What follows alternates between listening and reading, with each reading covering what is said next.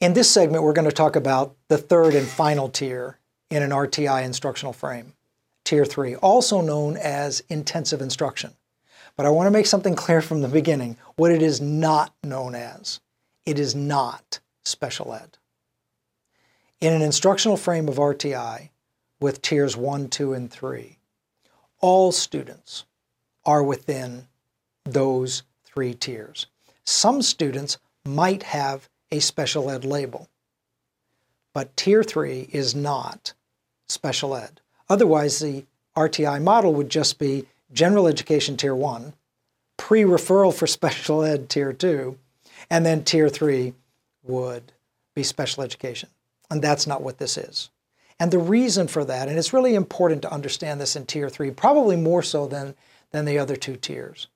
What's important to understand is that students receiving Tier 3 instruction, and by the way, they're not Tier 3 students, they're students receiving Tier 3 instruction, they have to make proficiency as well. They have to make proficiency. So, Tier 3 is the most intensive instruction that we have available in a building. It is delivered to very small groups of students or to students individually. It is based upon data taken from diagnostic assessments, in addition to all of the other assessments that those students might be part of as part of being a student in that building. For example, benchmarking assessments, progress monitoring, uh, high stakes or summative assessment, which would an example of which would be the FCAT. So tier three is given more minutes than tier two and tier one. It is the most narrowly focused of the instruction, targeting those specific deficit areas that students have. And it also has to be linked to core instruction.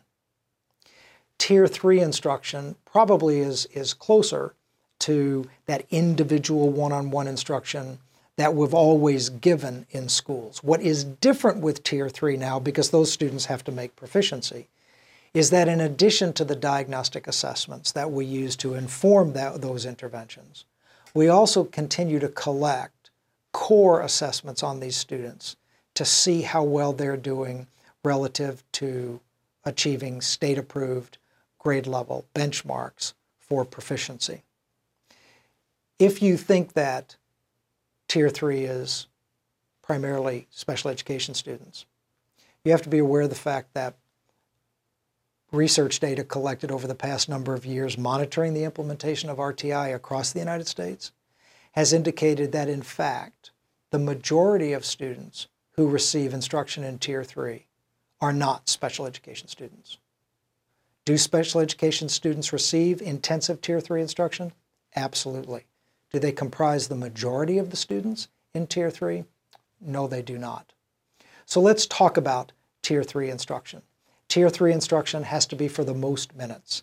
It has to be evidence-based strategies designed to improve student skills in identified deficit areas. Practice, pre-teaching, review, rehearsal are all the kinds of strategies that are used in Tier 3 to move students as quickly as possible. Students in Tier 3 are the ones who are most likely going to be the farthest behind. They have the most growth to make. And if they are older students, that rate of growth that they have to make to catch up is formidable. Therefore, for students receiving Tier 3 instruction, some huge decisions and priorities have to be made. Once a student is more than two years behind in reading, for example, it's generally understood that we're going to have to double the number of minutes of reading per day that those students receive compared to what Tier 1 or core students receive. There's only 330 minutes in a school day. If we go from 90 minutes of reading instruction to 180, then 90 minutes of something else has to be given up there is no doubt that students who cannot read will not succeed in middle school and high school. Therefore, schools have to address the issue of whether or not reading is a higher priority than some other subject areas when you have to make decisions about what students are and are not going to get. As we have rolled out this RTI model in Florida, a typical scenario with a parent of a student who needs Tier 3 interventions goes something like this.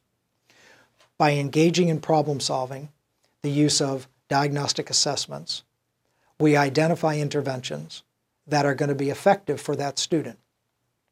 We know that those interventions, in order to move the student to a catch up rate, have to be delivered an additional 90 minutes a day, for an example.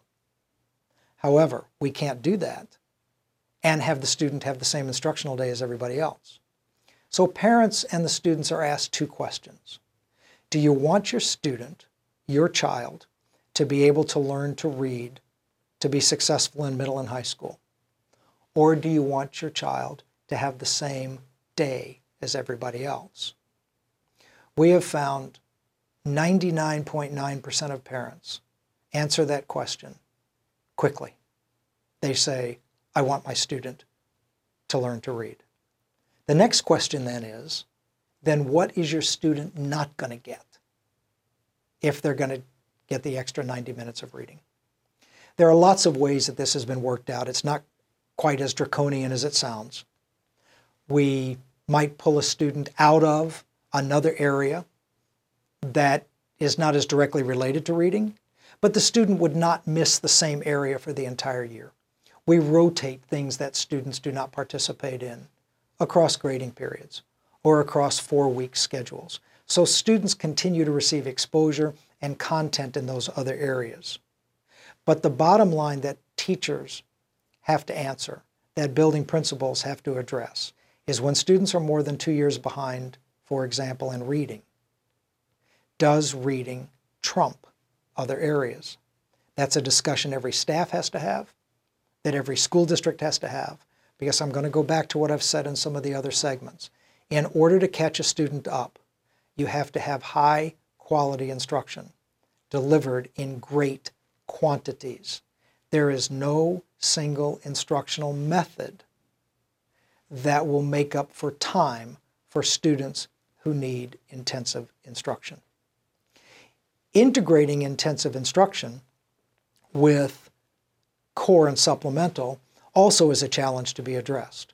There are basically two ways to go about Tier 3 instructional services. One is that Tier 3 is in addition to Tier 2 and Tier 1. That's a common method. Another common method is that Tier 3 is an alternate curriculum. That students receiving Tier 3 instruction for reading, for example, might receive 180 minutes a day or 160 minutes a day but they're going to receive it as an alternate curriculum as opposed to Tier 3 and receiving reading instruction in Tier 1. We really don't have a lot of research yet to let us know which is the better method, but both are now commonly used. So with Tier 3 students who are getting Tier 2 plus Tier 1, those students would be receiving the most intensive instruction with the most focused instruction in Tier 3. Tier 2 would support and bridge the instruction delivered in Tier 3 and core instruction.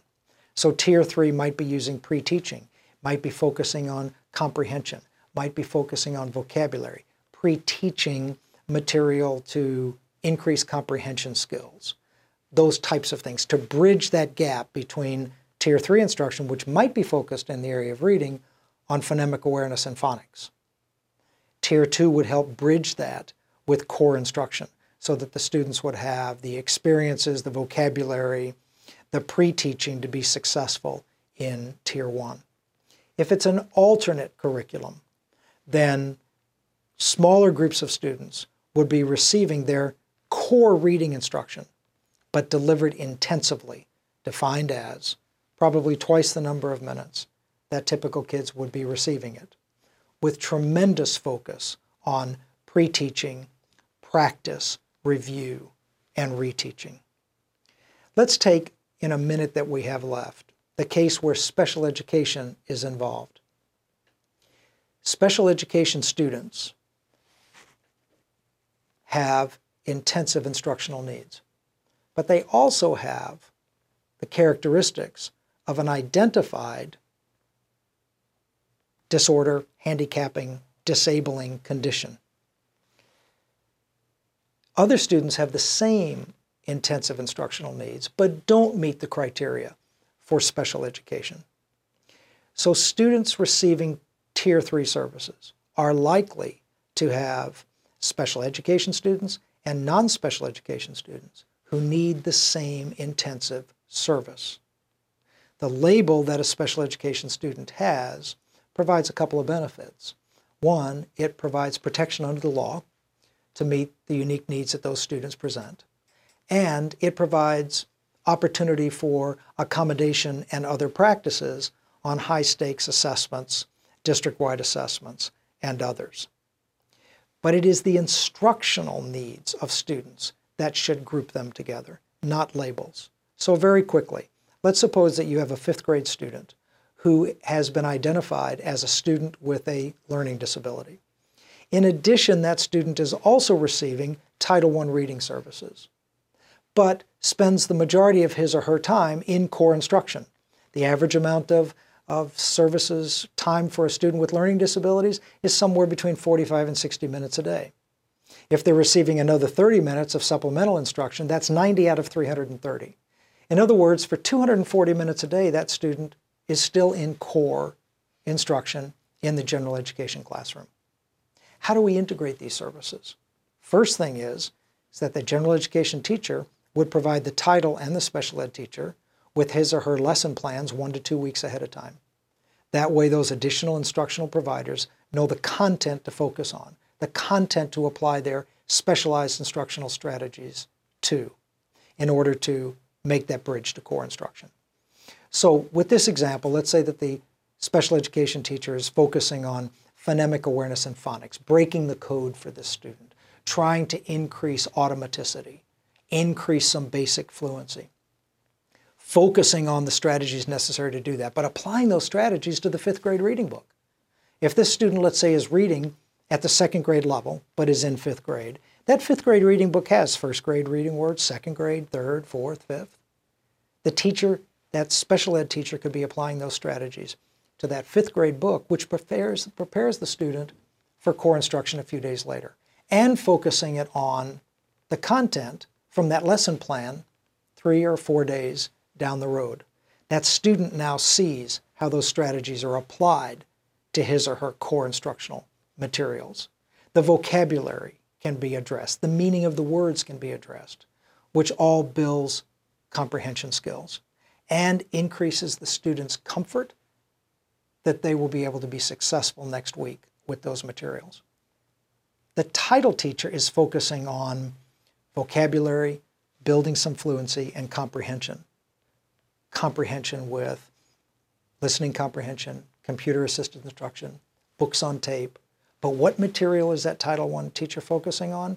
The material that the student is going to be working on next week, building those vocabulary, strategic vocabulary instruction rather than general building comprehension skills for the content to be discussed next week.